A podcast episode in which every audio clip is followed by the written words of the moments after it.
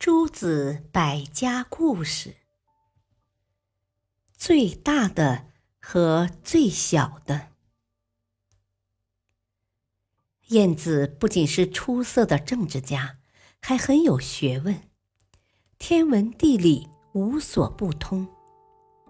有一次，齐景公问晏子：“天下有极大的东西吗？”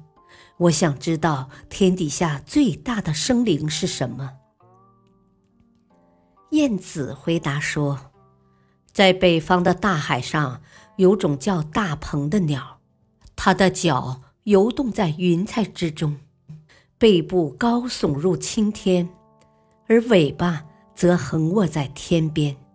当它在北海啄食的时候，它的头和尾巴能冲塞天地之间。”它的两个扩大的翅膀伸展开来，能遮住半边天。齐景公惊奇地说：“啊，真是难以想象啊！那么天底下有没有极小的生灵呢？”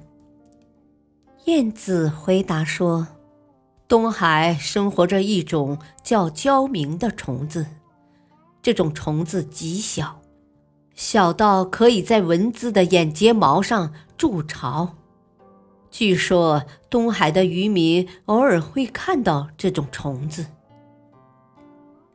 齐景公听了晏子的讲述，感慨地说：“世界之大，真是无奇不有啊！”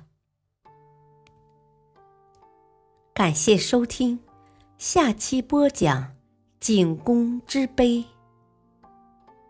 敬请收听，再会。